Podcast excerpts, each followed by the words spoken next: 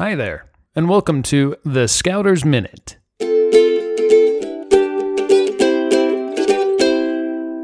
This week's Scouters Minute is brought to you by CountryMeats.com. Start your next fundraiser for your pack or troop in three easy steps. First, pick your flavors and place your order.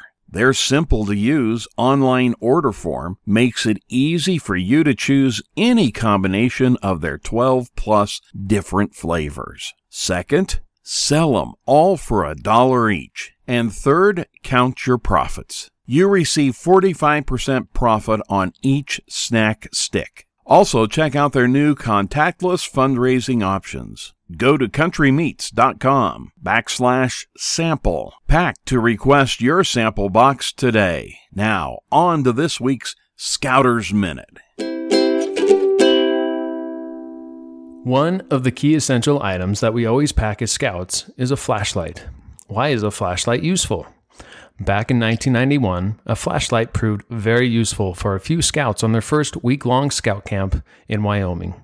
If any of you have ever attended Camp Loll in Wyoming, you know all about the Polar Bear Challenge. Scouts and Scouters have the opportunity to take the freezing cold plunge as we recite the Scout Oath and Scout Law. It was after this event that we realized that some of us left some of our gear next to the glacier fed waterfall. So, with flashlights in hand, four of us made the one mile hike back to the waterfall. The flashlights helped us along the trail by providing light wherever we pointed them. Reaching our destination, and by the light of our flashlights, we could see our packs that we hung from the branches earlier that day and rushed over to retrieve them. Our flashlights also revealed the enormous bull moose who decided to stand up from behind the same tree that was holding our packs.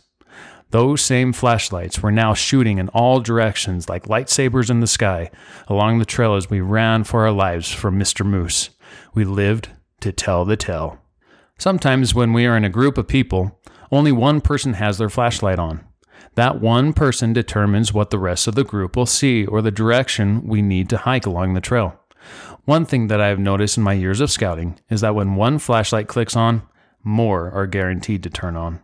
We naturally want to be helpful and share our light. It's amazing when everyone in the group turns on their lights and holds them up. The light takes over the darkness, and all can see. When you have some time tonight, turn off the lights in your house and turn your flashlight on. Is it bright, or do you need new batteries? How much of the room does it light up? If you keep your flashlight on too long, what will eventually happen to the light? Now, think of yourself as the flashlight. How strong are your batteries? How bright is your light? Do you share your light with others along the trail? What do you focus your light on? Each day, as we do our good turn, we can recharge our batteries as we do our duty to God and country, help other people, and keep ourselves physically strong, mentally awake, and morally straight.